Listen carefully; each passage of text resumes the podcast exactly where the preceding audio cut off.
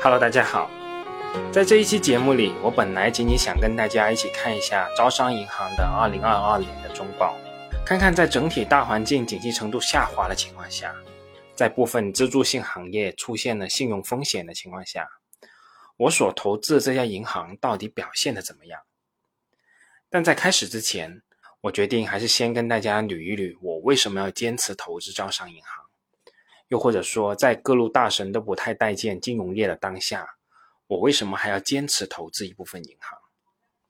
对于我们国内的银行业不受待见，其实我也不需要举出太多的例子了。我们只需要看看全市场行业指数的市盈率排名。按照二零二二年九月初的数据，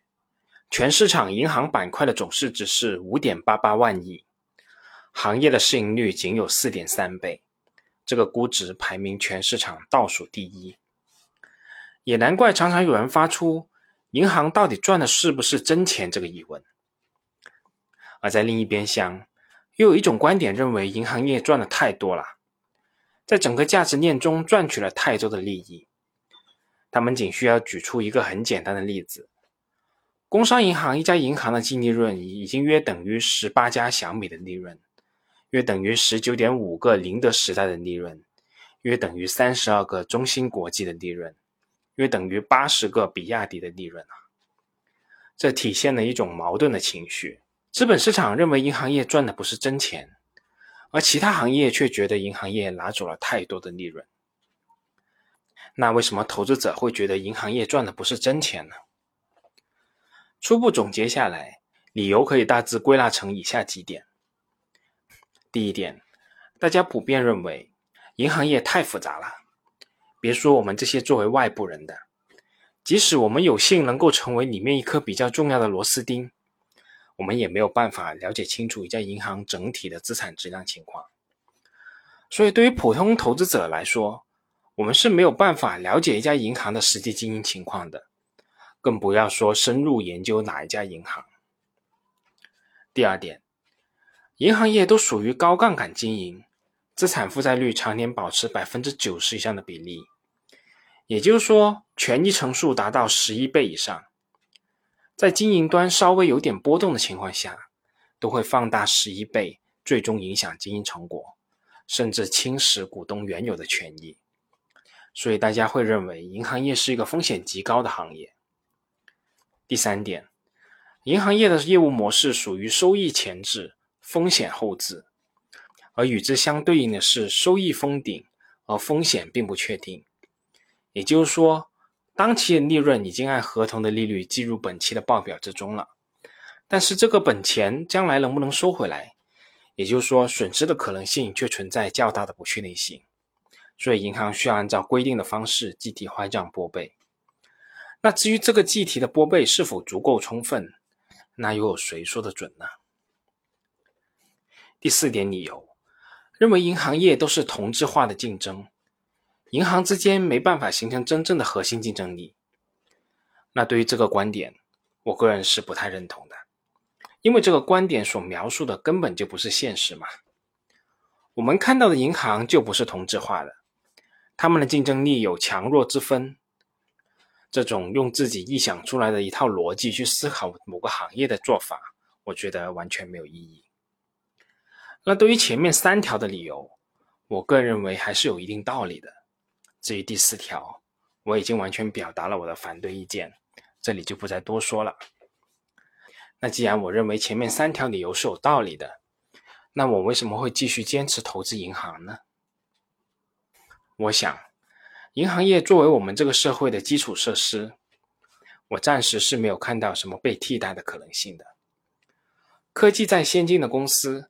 背后的资金融通和结算都仍然需要依赖银行这个信用中介。至于所谓的去中心化的加密货币，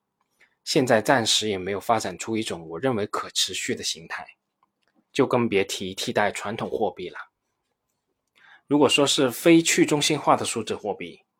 那其实只是传统货币的形态的转换而已，就好比由铜钱变成了纸币。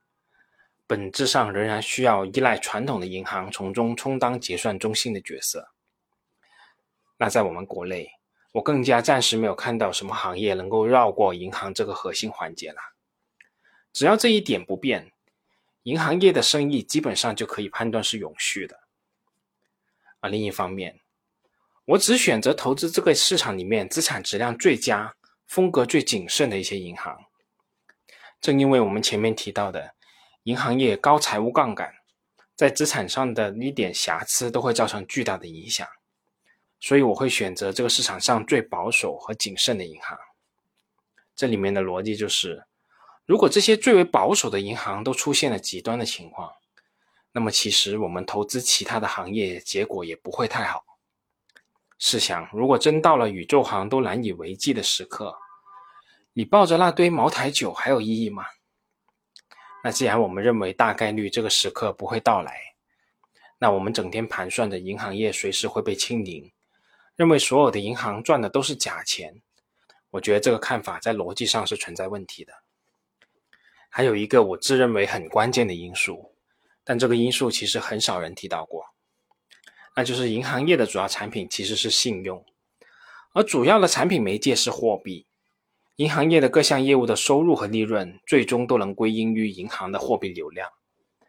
而银行业的收益模式一般都是按照货币的一定比例，也就是利率差来赚取利润。银行业的这样一种业务模式，其实天然就是对抗通货膨胀的。作为介质的货币再怎么膨胀，银行作为中介，按比例收取利益和手续费。这种模式虽然比不上一些通胀受益的行业。但肯定要比很多行业要强得多。正是基于这个无可替代、风险可控以及收益保底这几个前提下，我选择坚持投资银行业。我认为从长远来说，茅台并没有大家想象的那么稳固，而银行也没有大家想象的那么岌岌可危。以上解释了我投资银行的理由。那下面我们不妨一起看一下招商银行二零二二年上半年的业绩。看看我投资的这家银行表现的到底怎么样？二零二二年上半年，招商银行实现营业收入一千七百九十亿，同比增长幅度是百分之六点一三，其中实现净利息收入一千零七十六亿，同比增长幅度是百分之八点四一，非利息净收入七百一十三亿，同比增长了百分之二点八七，实现规模净利润六百九十四亿。同比增长幅度是百分之十三点五二。招行今年上半年这个业绩，如果与以往的业绩来比，招行这半年的收入和利润确实不太亮眼。但考虑到今年上半年整体的环境，这一城一池的得失其实并不是我们需要关心的。我最关注的还是银行的资产质量和业务发展的情况。从存贷款这项最为基础的业务上来看，六月末。招行的存贷款余额分别是七点零四万亿和五点九三万亿，较今年年初分别增长了百分之六点五和百分之十点九。上半年的净息差是百分之二点四九，同比下降了五个基点。从单季度的角度来看，二季度单季的净息差是百分之二点三七，较一季度下降了十四个基点。那在资产端，也就是在贷款这方面。上半年贷款的收益率是百分之四点六二，较二零二一年下降了五个基点。这里面除了 LPR 下调的影响以外，受疫情的冲击以及房地产市场为代表的整体经济环境下行以后，居民的消费意愿疲弱。对银行来说，整体收益率相对较高的信用卡贷款和按揭贷款增长放缓，是贷款收益率下降的最主要原因。而在负债端，也就是存款这端，上半年的综合存款利率是百分之一点四九，较二零二一年提升了八个基点。主要的原因还是企业的资金流动降速，企业结算等对公活期存款增长受限。同时，居民的投资转向定期储蓄，使得招行的活期存款余额占比较年初下降了二点二一个百分点，至百分之六十二点二四。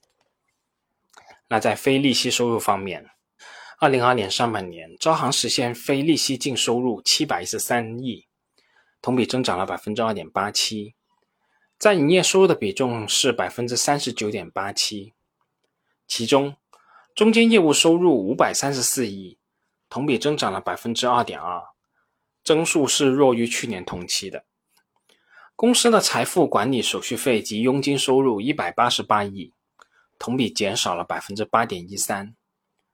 资产管理手续费及佣金收入六十三亿，同比增长了百分之三十二点八四。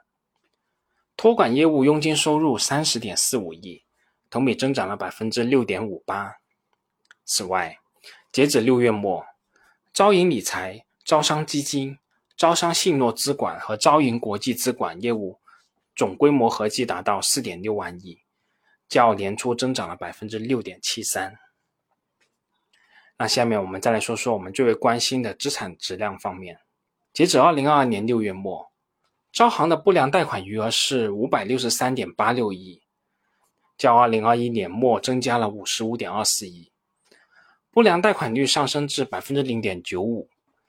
较二零二一年末上升了零点零四个百分点。拨备覆盖率百分之四百五十四点零六，较二零二一年末下降了二十九点八一个百分点。贷款拨备率百分之四点三二，较二零二一年末下降了零点一个百分点。那在今年上半年。受房地产客户风险上升以及局部地区疫情对零售贷款业务的影响，招行新生成不良贷款三百零七点零二亿，同比增加了七十四点六亿，不良贷款生成率年化达到百分之一点一三，同比上升了零点一八个百分点。从业务大类来看，公司贷款不良生成额九十点七三亿，同比增加了二十五点一二亿。零售贷款不良生成额三十五点八亿，同比增加了十点五亿。信用卡业务新生成不良贷款一百八十点四八亿，同比增加了三十八点九八亿。从地区分布来看，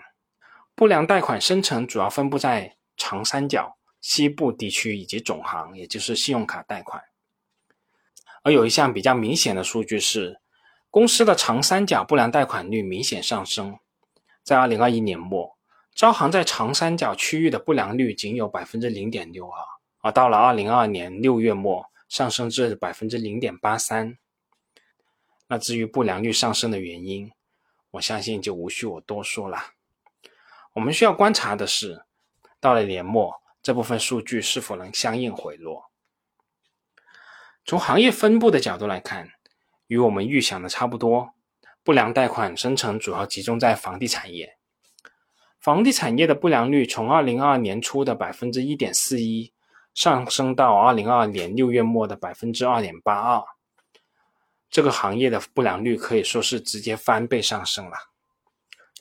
在二零二二年六月末，招行仍然有房地产业的贷款余额是三千九百七十二点四三亿，占总体贷款余额的比例是百分之六点七。虽然说总体占比不算太高，但体量还是非常大的。以目前的情况来看，这一行业贷款质量下降，确实在一定程度上影响了招行的业绩，但还未至于对招行造成太大的冲击。那至于在二零二二年下半年，这个行业的贷款风险是否会继续释放，这主要需要看我们国家房地产市场整体的环境了。是的。投资银行其实就是投这个国家的前途。银行的资产分布于各个行业，一家大银行的资产负债表的质量基本上反映了全社会的资产质量。那接下来，如果整体经济环境企稳的话，那么银行整体的资产质量就会稳定。如果环境进一步恶化，那么银行将会经历一段更为艰难的岁月。但我相信招行有足够的储备和能力熬过这样一段岁月，而某些银行的利润已经开始下滑了，可能表面是盈利，实际在亏损的银行已经出现了。那最后给大家讲一条新闻吧，在二零二二年的九月九号的十八点，中国人民银行、中国银保监会发布了二零二二年度我国系统重要性银行的名单，里面提到。为了加强宏观审慎管理，强化系统重要性银行监管，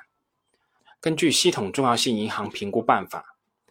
近期中国人民银行、中国银保监会开展了2022年度我们国家系统重要性银行的评估，认定了十九家国内系统重要性银行，其中国有商业银行六家，股份制银行九家，城市商业银行四家。按系统重要性得分从低到高分为五组，第一组九家，包括中国民生银行、中国光大银行、平安银行、华夏银行、宁波银行、广发银行、江苏银行。上海银行、北京银行。第二组三家银行，包括中信银行、中国邮政储蓄银行、浦发银行。第三组三家银行，包括交通银行、招商银行、兴业银行。第四组四家银行，包括中国工商银行、中国银行、中国建设银行、中国农业银行。第五组暂时没有银行加入。好了，关于这个话题，我就先给大家说这么多吧。在这里也祝大家中秋快乐，一切如愿。我们下次再见吧。本节目仅作为我个人投资的记录，所谈及的投资标的不涉及任何形式的推荐，请独立思考并自担风险。